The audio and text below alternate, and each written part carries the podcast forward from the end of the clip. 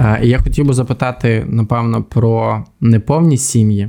Е, І хотів би, напевно, запитати про те, як тато говорить про маму, а мама говорить про тата, і як це впливає Угу. взагалі на сприйняття дитини і стосунки зі світом. Але спершу така коротка ілюстрація. Е, Книга, яку я зараз пишу, художня, вона власне про дитину з неповної сім'ї. Вона не знає свого батька. І е, до цього я проводив е, глибинні інтерв'ю з дів- дівчатами, саме фокус дівчинка, тому що батька немає. І мав одну розмову. Доволі цікаво, і вона дуже сильно відрізнялася від усього того, що взагалі я чув до цього. Тому що, як правило, в більшості, хто не мав батька, було дуже багато агресивності до тата і дуже багато болю і суму. І я ніяк не міг зрозуміти, чому. Але потім, під час цього глибинного інтерв'ю, зрозумів: дівчинка, яка росла без батька, виросла практично. Е, без будь-яких болючих сентиментів з приводу його фігури. Е, І коли я намагався зрозуміти, чому так відбувається, ну батько, він же ж якось же чогось тобі не додає і так далі. Вона сказала, що в її житті були е, інші люди, які дали їй любов, тепло, опору в потрібні моменти. Але найголовніше для неї було те, що мама ніколи не говорила погано про тата. Тобто вона е, вже потім в роки своєї там терапії зрозуміла, що те, яким чином батьки говорять про одне одного, впливає на сприйняття дитиною себе. І звісно, що чоловіків або жінок, знову ж таки, в залежності від того, хто як е, відгукується. І її висновок полягав якраз в тому, що е, відсутність батька не завжди буде травмою, якщо, наприклад, дитина отримує достатню кількість підтримки і уваги, а фігура батька і чоловіка не є обтяжена цією ненавистю, критикою, злістю і так далі. Коли ти розумієш, що ну, типу, батька немає, але він, він хороший, або принаймні він не є людиною, яка там не знаю, в- зруйнувала щось і так далі. І це їй дуже допомагає. Абсолютно. Абсолютно. Ось ця базова така повага і е, відчуття того, що мій батько був хорошою людиною, навіть якщо його зараз немає з нами. Через будь-які причини. Це те, що формуватиме мене. Бо я наполовину складаюся із цієї людини. Давай будемо говорити це просто про це фізіологічно. Половина мене є від мами, половина мене є від тата. У моєму випадку я отримала дві X хромосоми від двох Мгм. різних людей. Ти отримав одну Y, трошки коротше, одну X, трошечки довше. Та ми все одно маємо цю частину, так? Ми успадкували щось. І відповідно, коли йде ця нищівна критика, і ця критика вона пробиває всі рівні нашого формування як людини. Вона пробиває мене як особу, бо я складаюся з цієї людини.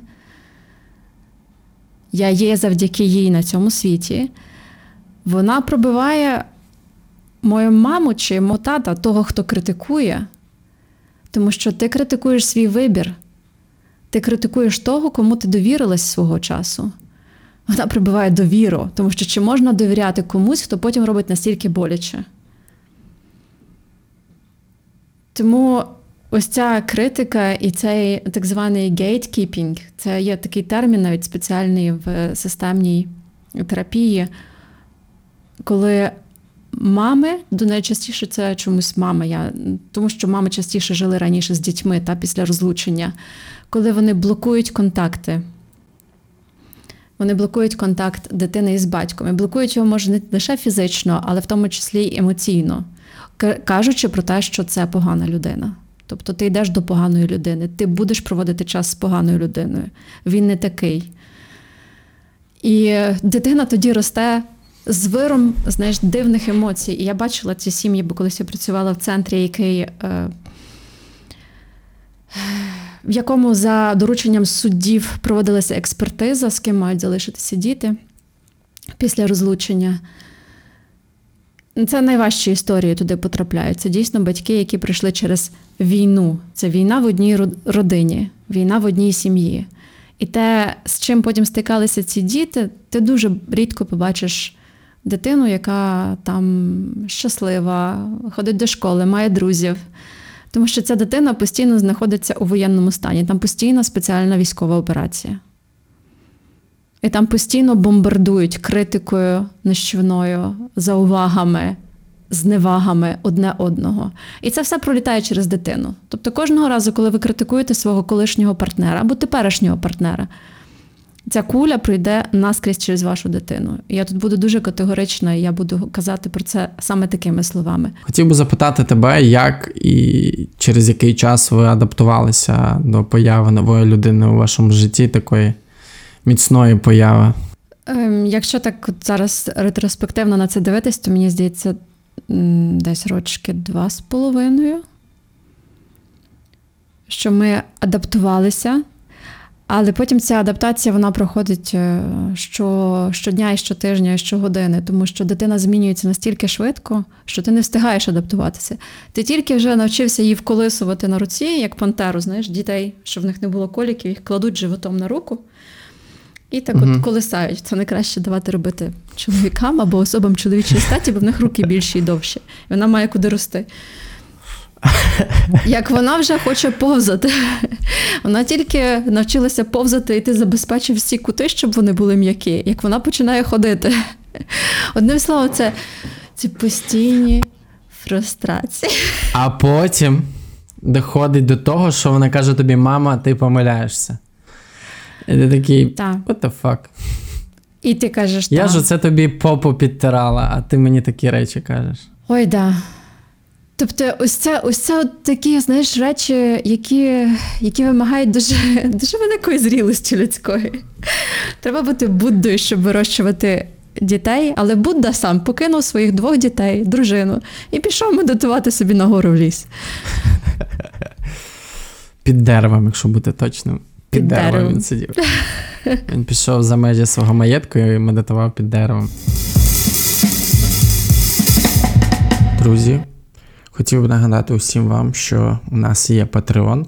Це платформа, на якій ви можете підтримати нас фінансово.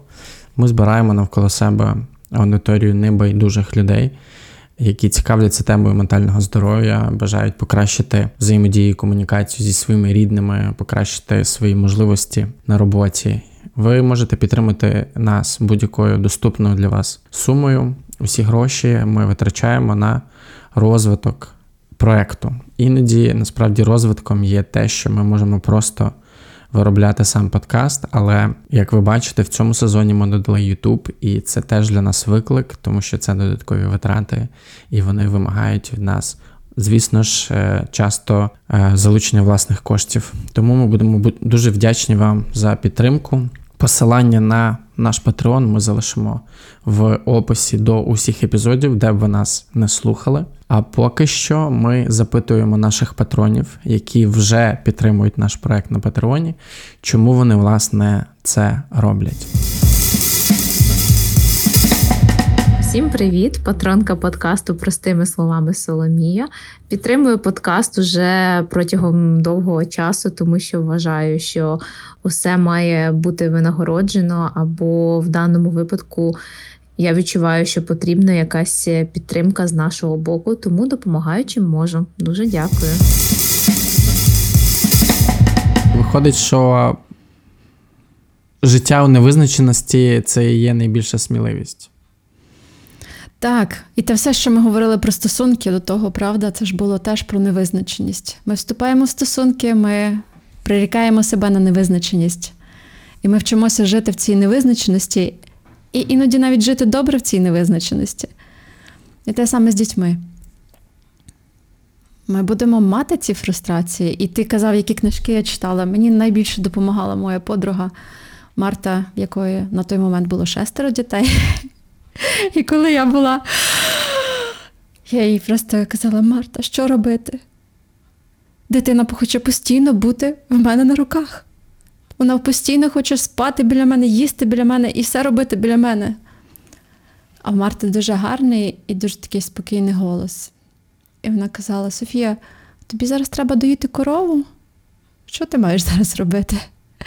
Такого, що ти не можеш побути з дитиною на твоїх руках. Я, думала, Я не можу «Дійсно». дивитись Netflix, TikTok, що там ще можуть робити. Я тоді відкрила для себе в безсонні ночі світ американського стендапу. І це було так божественно. Жахливий Льюі Сі Кей. Я попрошу зразу вибачення у всіх феміністок. Я знаю, що він паскуда, але він мене рятував на той момент. Е, мій близький товариш, е, християнський е, пастор, проповідник Богдан Галюк. Е, в нього троє дітей. І е, він мені якось сказав, що батьківство це повне самозречення до якогось моменту. І мене це так, мене це так здивувало, і ще більше мене здивувало зараз, коли він е, ми недавно з ним спілкувалися. І він сказав: вони зараз за кордоном. і Він сказав, що вони живуть п'ятеро зараз за кордоном в одній кімнаті. Я теж Так. здивувався. Уявив собі просто, як це, коли троє твоїх дітей, ти і твоя дружина живуть е, в одній кімнаті. І для мене це теж було ознакою його сили і, і витримки. Ну, Тобто, як, як, як е, давати лад е, в просторі, там, де кожен має, от, там, грубо кажучи, свій один метр квадратний, як залишатися при цьому таким сильним, е, стійким, теплим для своїх батьків, готовим до контакту, зв'язку і, і так далі. І що він каже з цього приводу? Бо я не знаю відповіді, та бо я ніколи не жила в п'ятьох в одній кімнаті. А я в нього про це не запитував, я про це лише подумав. я про це лише подумав, але так, він. він... Мені так запам'яталися ці його слова про те, що це повне самозречення. І знаєш, напевно, в останній частині я хотів би тебе запитати е, про травми, які ми наносимо своїм дітям, е, які ми переносимо зі свого життя в життя наших дітей. Ем, Я не знаю, я можу навести десятки просто прикладів з кіно, культури різної, е, там, де конфлікт з батьками є ледь не основою сценарію. І останній приклад це Stranger Things. Ем, Третій сезон, і там був дуже злий персонаж. Він був дуже злий. Він прям всіх бісив в другому сезоні, і в третьому сезоні він розкрився зовсім як е, такий агресор, хижак. І в структурі його злості і конфлікту були стосунки з батьками, як ми в кінці це з'ясували. Тобто мама, яку він втратив, і критикуючий, вимогливий, знецінюючий батько, який не давав йому можливості проявити себе і не визнавав його, в принципі, і не бачив, і так далі. І я хочу тебе запитати, як як запобігти цьому? Чи можна цьому запобігти, як цьому запобігти, і, і як з цим працювати, щоб наші особисті травми, наші болі, страхи не ставали е, маяками для наших дітей. Ми ж їм хочемо іншого життя, правда? Кращого, довшого, багатшого. Знаєш, я думаю, що ті люди, мабуть, які нас слухають, які вже цікавляться психологією, вже цікавляться тим, як будувати стосунки, які взагалі нас слухають до цього епізоду, тому що це ж дуже специфічно, те, що я проповідую і я сповідую. Я кажу про зв'язок, я кажу про те, як що бути добрим це важливо. Е, Я говорю про те, що е, не варто тримати в собі якісь емоції, що настільки важливо ділитися ними. Та не всім це підійде навіть. Ті люди, які нас слухають, мені здається, що вони в базі, що вони вже в базі, вони відкриті до цієї поваги до себе і поваги до іншої людини. Бо коли ми говоримо про наші травми, які будуть впливати на наших дітей, то тут потрібно, мабуть, е, бути свідомим двох речей. Перше, якщо ми пережили травму в певному віці, нам потрібно бути особливо обережними в той момент, коли ця дитина, наша дитина, досягне цього віку, в якому ми отримали травму. Наприклад, Ну, наприклад, якщо ми втрачаємо когось із батьків в певному віці, в віці 5-6 років, і цей період це був період для дитини травматичним. Це була втрата. Ми не знаємо, як вона прожила цей час. Ми не знаємо, як в себе вели її близькі, чи в неї була якась стабільна людина поруч, яка могла бути і прожити, і пройти це без того, аби поламатися, так? як ми з тобою говорили. Коли, маючи дітей, наші діти підходять до цього віку, до віку 5-6 років, ми можемо починати відчувати ті самі емоції, які були тоді. І це часто може проявлятися у якійсь незрозумілій тривозі, у нападах плачу, у тому, що я заморожуюся, я ніби починаю відсторонюватися від всіх. Я дуже часто питаю людей, які приходять в терапію і приходять саме з сімейними запитами, а що з вами було в тому віці, коли зараз у вас труднощі з вашою дитиною. Ми можемо знайти там або велику втрату, або травму.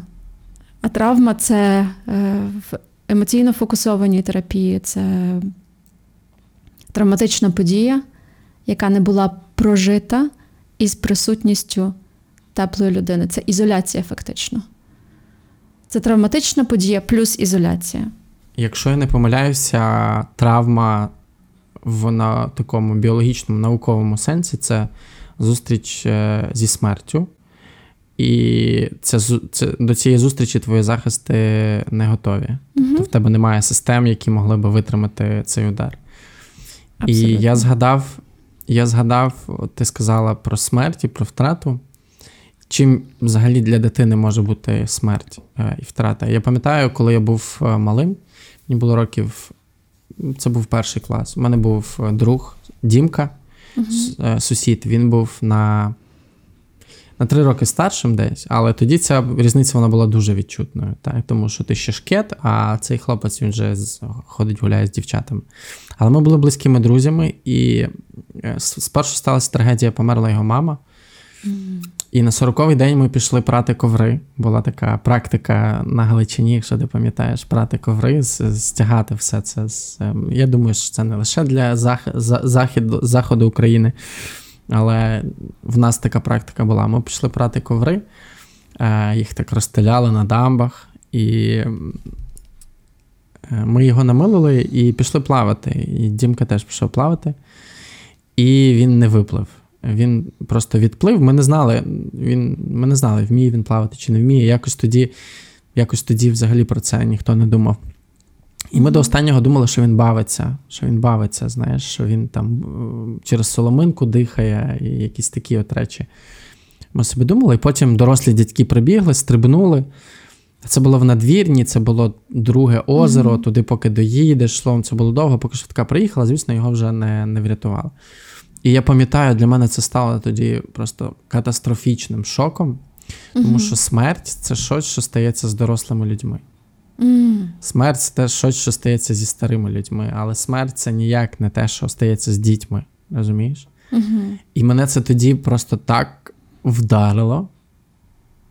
І мені здається, це, це дуже зараз вже я думаю, мені здається, що це дуже, дуже несправедливо і нечесно, взагалі, якщо б ми дивились на світ як на систему, в якій, яка функціонує справедливо і чесно, Мгм. знайомити дітей з таким обсягом болю і страждання в такому ранньому віці. Тобто, коли ти, коли ти в 7 років дізнаєшся, що ти можеш померти. Ну це так собі, чесно кажучи, і це накладає певний слід. І я просто. Я, я зараз вже ретроспективно думаю про це. Я пам'ятаю, що я був в шоці, тому що діти не помирають. Та. Я ніколи я не бачив такого ніколи. Це там тьотя Зоя померла, їй було 70, ну там на криняк там якийсь Мгм. дядько, якого там десь машина збила сусід, але не діти. І це було для мене Мгм. таким шоком тоді. Я був зовсім не готовим до цього. Мгм. Чи був в тебе хтось, хто міг бути поруч? Хто... Та ну. Камон. Ну, я мушу задати це тупе питання, тому що я якраз сьогодні зранку чула, що в двох третіх американців, вони люблять ці дослідження, не було дорослої людини, на яку можна було опертися, і до якої можна би було прийти своїми переживаннями, в тому числі такої втрати, такої екзистенційної втрати своєї власної невразливості, безсмертності. Ми ж віримо в це. І тут якраз з'являється те, що ти кажеш: травма плюс ізоляція. Бо ну, це були 90-ті, це був якийсь 96-й рік, і не до того тоді було. До, до дорослим людям навколо, щоб Ні. переживати, як смерть, як смерть побачила дитина. Тому це. Я просто згадав ілюстрацію про те, що ти говорила. Отже, Е, зараз, коли я, наприклад, стикаюся, скажімо, я стану батьком, так, і коли я буду стикатися з темою смерті, мене може тригерити ця тема у стосунках з моєю дитиною, так? Я, вона може якось підійматися нагору. Вона може. Мені здається, що вона взагалі нас всіх тригерить, тому що немає найбільш вразливого навіть відчуття, ніж щастя. Коли ти станеш батьком, коли ти будеш бачити обличчя свого сина чи своєї донечки, коли вона буде спати. І тебе буде охоплювати неймовірне почуття ніжності, щастя, і тут же буде підніматися величезний страх. Втрати. Та, страх втрати. І я ж, я ж бачив, е, що це можливо, так? Ми всі, мабуть, тій чи іншій мірі бачили, що це можливо, і ми всі маємо цей страх. Можливо, ті, хто якось не прожили цей досвід, не пережили його, не відрефлексували, не побули з ним, вони можуть мати цей страх набагато більший. І це будуть саме ті батьки, які будуть кутати дітей в 10 одягів, перевіряти, не пускати на річки. Мій Е, Рідний дядько розбився на мотоциклі, і я пам'ятаю, що для моїх батьків велосипед це була не дуже проста тема. Не кажучи ще вже про мопед, а мені так хотілося мопед рожевого кольору. Для мене вода. Я найдалі заходжу по груди. Угу. Бачиш, це все впливає на наше життя, правда? Ми... Угу. Раз тоді е, про інструменти, як з цим справлятися. Що ми можемо порадити людям, окрім як е, власної психотерапії? Говорити. Немає нічого кращого, ніж розгубленого дорослого, як інший дорослий, який може його послухати бути стабільним біля нього. Ну, я зі свого боку можу порадити райтинг, райтинг, писати. І мені здається, що це хороший, дуже хороший інструмент е, зв'язку з собою, якщо поставитися до нього всерйоз. Якщо не, не ставитися до цих листів як до пісульок і, і цих е, скарг, а поставитися до цього як до способу сформулювати себе, то це працює дуже добре. Коли ви пишете, ви справді добираєтесь до якихось речей, про які навіть ніколи не думали. І відповідь на запитання, про що писати, е, Мгм. вона завжди починається з того, що власне. Ви можете поставити собі запитання в текстовій формі, про що писати, і буквально писати те, про що ви в цей момент думаєте, і з цього моменту починати розплутувати е, свої переживання в якусь оповідь. Не старатися в жодному разі робити її якоюсь е, певною, художньою, сформованою, структурованою. Це все прийде згодом. Спочатку головне знайти ось цю от ниточку, за яку варто потягнути для того, щоб клубочок почав розмотуватись. І потім з цього вже може вийти якийсь светр або, або якесь місиво, теж цілком можливо, що так може бути. Але завдання не в тому, щоб писати красиво, а завдання в тому, щоб писати те, що з вами відбувається у вашій голові, з вашими почуттями, і мати з цим зв'язок.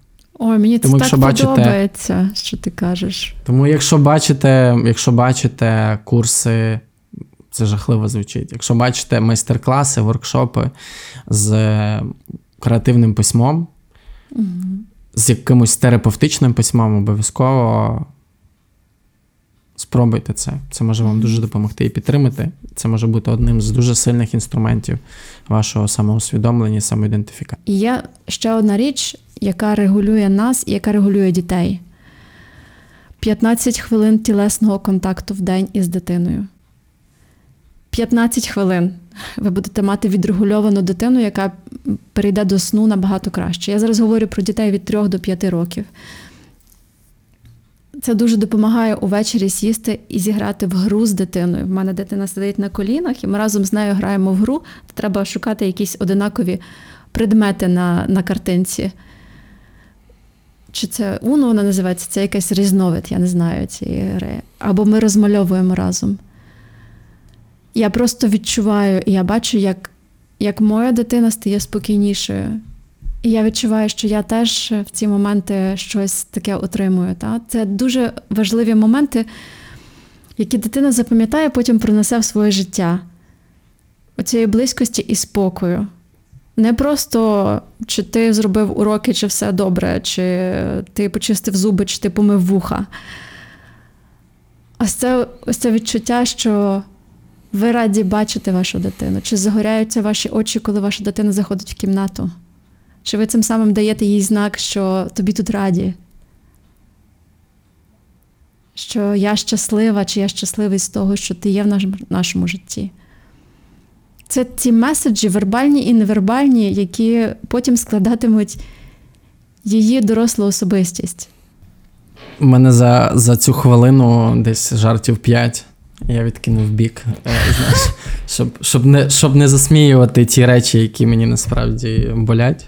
У мене є ця, знаєш, Угу. ця звичка за, як це, засміювати почуття. Е, я, я стримався, я подолав ем, цей момент. Overcome. Хотів тебе Так. наостанок запитати. От ми говоримо так: типу, мама, мама, мама, тато, тато, тато. Мама, мама, мама, тато, тато, тато. Так, ніби це дві якісь різні е, інституції, але це справді так. Тобто тато і мама це дві різні людини, але разом вони утворюють пару і сім'ю. Угу. І в мене питання до тебе, як їм залишатися близькими, рідними, зберігати сексуальне життя, інтерес, потяг і тому подібні речі в період, коли власне з'являється дитина, і коли їхня увага ділиться, дуже сильно ділиться. Угу. Найважче питання, бо тут практично дійсно треба працювати і долати інерцію. Бо інерція, коли з'являється дитина, є одна, і нам потрібно йти проти цієї інерції дещо. В якісь моменти нам потрібно навчитися е, мамам особливо е, вдарити себе по руках і віддати дитину і пляшечку з молоком татові. Тому що з досліджень глибинних, мені подобаються ці глибинні інтерв'ю з чоловіками, вони кажуть, що у них найбільший зв'язок вони починають відчувати з новонародженою дитиною, коли вони годують її з пляшечки. В них народжується щось таке. Чим більше ваш чоловік, ваш партнер буде проводити часу з вашою дитиною спільною, тим більше між ними буде цей зв'язок і ця прив'язаність. По-перше, делегувати дитину татові, коли потрібно. І іноді делегувати дитину бабусям і дідусям не на постійній основі. Я дуже, дуже хочу уважно, аби ми до цього поставилися, тому що іноді віддати дитину назавжди бабусям і дідусям це не вихід. Але знати точно, що, наприклад, щодругої середи увечері це моя мама чи мій тато забирають нашу дитину, тобто бабусі чи дідусі. І вони забирають її з гуртка, приводять її додому, вони всі разом їдять і кладуть її в ліжечко. Ось ця стабільність, яка дозволяє потім нам мати час на кіно разом, на похід в кафе разом, просто на прогулянку разом, на те, аби ми подихали разом. Вона буде вносити ритм і системність як в життя нашої дитини, що буде хтось іще дбати про неї, так і давати бабусям і дідусям можливість стабільно бачити дитину. А такі от рутинні речі, ритмічні речі, вони дуже потрібні для дорослих, дуже дорослих, для старших людей і для дуже маленьких дітей. Це не повинно бути хаотично. Тобто, чим менше хаосу, тим краще для дитини і тим краще для старших людей.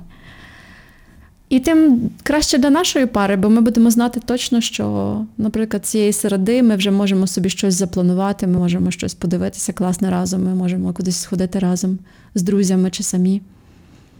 Плекати цю пару, ти правильно кажеш. Вдягти щось красиве одне для одного, так? О, так.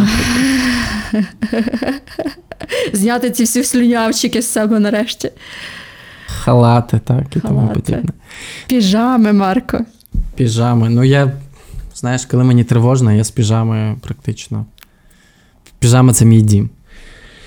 Тож виходить, що, по-перше, в такій, е, в такому порядку ми можемо, по-перше, заново закохуватися і відкривати для себе коханих людей, тобто бачити їх як е, надійних, е, надійних людей для, для, для своєї дитини, тобто хороших батьків і так далі, і закохуватися і якимось чином, стверджуватися в тому, кого ми обрали.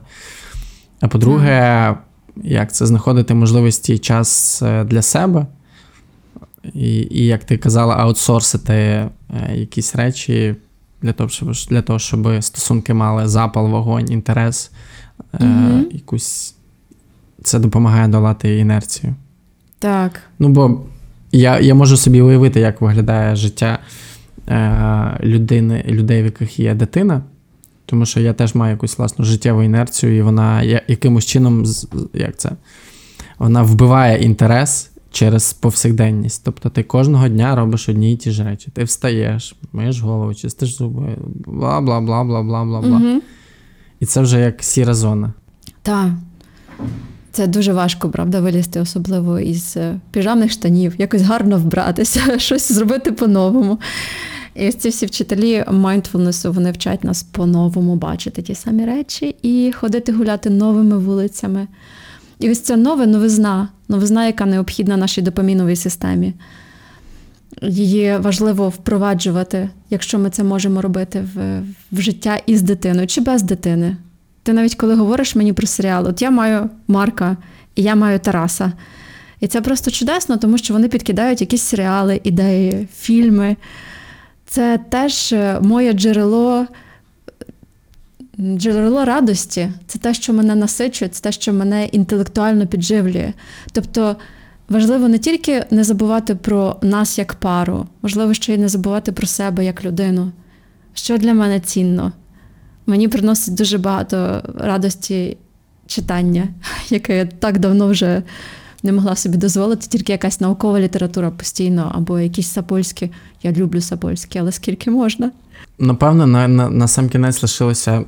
Ну, я отримав всю інформацію, яку я хотів від тебе сьогодні почути, і про народження, і про травми, і про терапію, і так далі. Можливо, я десь щось забув е, запитати, то ти скажи мені. Мені здається, що дуже багато є ще речей в цій темі. Знаєш, що ще може бути важливо? Ось ці всі виміри: батьківський вимір важливий, пара вимір важливий, індивідуальний вимір важливий.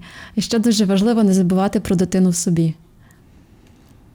І іноді потанцювати під якусь е, дурну музику із своєю дитиною, помалювати з нею, повалятися з нею на підлозі. Я розумію, про що ти кажеш, тому що я соромлюся цю дитину в собі дуже часто. І я не можу собі дозволити. Я з такою заздрістю дивлюся на дорослих, які танцюють зі своїми дітьми, тому що мені іноді, знаєш, я коли віддаюся цьому е, потоку, цьому, цьому цій, цій дитині, не знаю, маленькій, вона починає танцювати і так далі. Навіть коли я сам звертаю на себе увагу в цьому моменті, мені стає ніяково і соромно. Я такий. Угу. Фу, як ти що, дурак, пердун старий, як казала моя мама. Ми знайшли вже чий голос. І насправді потім це може це може зустрічати роздратування, коли ти бачиш, що твоя дитина так поводиться. Тому що ти сам дитина, е, якій це не можна. Ти сам дитина, якій це не можна. Чому дитина твоя танцює, а ти тут дитина, а не Так. дитина. А дитина має бути дорослою і контролювати свої емоції. Дитину має бути видно і не чути. Сіла в куточку і малюєш, я сказала. Читаєш книжку, дорослим не заважаєш, не пискуєш. Ой, не паскуєш, це взагалі прекрасно, мені здається, термін. Та знайомий. Власне, так, ця дитина всередині себе, вона дуже допитлива, вона дуже енергійна, вона має великий інтерес до життя, вона Мгм. любить е, створювати неочікувані речі, вона любить малювати малюнки по-своєму, бачити людей по-своєму. І маю на увазі навіть малювати їх якось інакше. е, Ніж ти звик їх малювати. Не просто кружечок, е, чотири палички чи п'ять паличок, а якось по- по-іншому собі її уявляти. І дуже класно давати їм цю можливість, собі давати цю можливість е, цьому потоку, такому спонтанності енергії текти, і так само давати можливість дитині бути дитиною. І мало того, вам потім потрібно буде цей малюнок повісити на видне місце, тому що цим самим ви ніби підкреслюєте, що цей малюнок важливий для вас. І в нас висить на дверях спальні такий малюнок. Чоловік вчора дивиться на нього і каже: не здається, що це схоже на фалос? А це правда такий фалос на ніжках.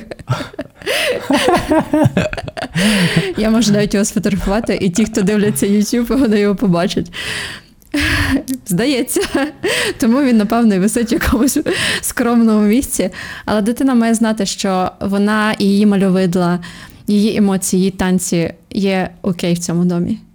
І їх приймають, і з нею поводяться так само. Я маю на увазі, що батьків не викликає це гострих емоцій і бажання це стишити. Так. Знаєш, зробити дитину тихіше, так і скрутив. Угу. На, на мінімум, щоб взагалі не, як це, як то кажуть, не відсвічувала. Так. Це про таку повагу, правда? Про повагу до, до інших бути іншими, про повагу до себе, бути собою, про прийняття інших такими, якими ми не були. Я на сам кінець згадав прекрасну Астрід Лінгрен, яку вважають однією з поборниць е, за права дитини, яку вважають революціонеркою у підходах до виховання е, дітей. Її персонажі стали культовими, е, зокрема, Пеппі Довга Панчоха, ем, Карлсон. І, зокрема, я хотів би звернути увагу на три її тексти, які важливо читати, якщо ви хочете розуміти дитинство. Міо мій Міо, Расмус Волоцюга і Брати Левіче серце. Вони часто йдуть в одній, е, в одній збірці, їх можна знайти. Українською мовою класний переклад, прекрасний переклад Ольги Синюк. Ми взагалі завдячуємо дуже багато Ользі Синюк е, у перекладі саме Астрід Лінгрен. І я, крім того, ще, ну, я думаю, Астрід Лінгрен не потребує окремої презентації. Ви всі прекрасно знаєте, що це за, за людина. Друга книга, яку я згадав, Януш Корчак або Корчак. е, Мацюсові пригоди. Про маленького хлопчика, ну як маленького, про хлопчика, який стає королем. І на нього звалюється вся відповідальність е, дорослої людини на його дитячі плечі. Так, це напевне дві е, книги, не дві книги, а двоє авторів, які е, для мене дуже були важливими, і в тому числі Астрід Лінгрен. Я точно пам'ятаю, що я читала Пепі Довгу Панчоху під час першого курсу університету, коли мені було дуже важко, дуже непросто. Я просто поверталася додому, і я відкривала цю книгу, як ніби пірнала в своє дитинство. І ще чудова книга, яку я рекомендую, яка вже про дітей-підлітків Маргаритко Моя Квітко. Це Крістін Нестлінгер. Е, Прекрасне перше видання із ілюстраціями Лесі Квик. Дуже рекомендую. Хороша книга, душевна книга про сім'ю, справжня книга, без оцих от піонерів, піонерок, тому що вона сучасна, а про справжній світ дітей, які стають підлітками, і дорослих, які ростуть разом з ними. І я ще згадав ем, серіал Made, називається. Це міні-серіал, в нього лише один сезон, вісім епізодів. Е, він є на Нетфліксі, е, і він про, я думаю, про сім'ю і про те, як дитина стає способом доведення чогось одне одному. Там от е, дуже помітна ця фігура батька, який хоче забрати дитину просто для того, щоб провчити маму, а не для того, що йому дитина насправді дуже потрібна і так далі. І це, це серіал, який піднімає велику кількість е, різних. Мені було дуже складно його дивитись. Я не пішов далі третьої серії, тому що в мене багато питань з приводу моєї сім'ї, і відповідно мені треба було десь ресурси взяти, щоб це дивитись. Але загалом, як екскурсія, він справді дуже класно, сильно зроблений, і він має дуже високі рейтинги. Здається, 8,8. Ну, точно не нижче, ніж 8,4. Тому я раджу його подивитися. Я думаю, що на цьому ми можемо закінчувати наш і так довгий випуск. Про дітей і про нас. Друзі, дякуємо, що ви були з нами. Якщо ви дослухали до цього моменту, ви знаєте, що робити. Пишіть слова жаба в коментарях. Е, Цих коментарів вже насправді дуже багато на всіх платформах. Дякуємо вам, що ви слухаєте нас повністю. З вами була Софія Терлес, психологиня і парна терапевтка. І з вами був Марк Лівен, письменник, хороша людина, класний співрозмовник. Дякую. Почуємось наступного тижня, Па-па.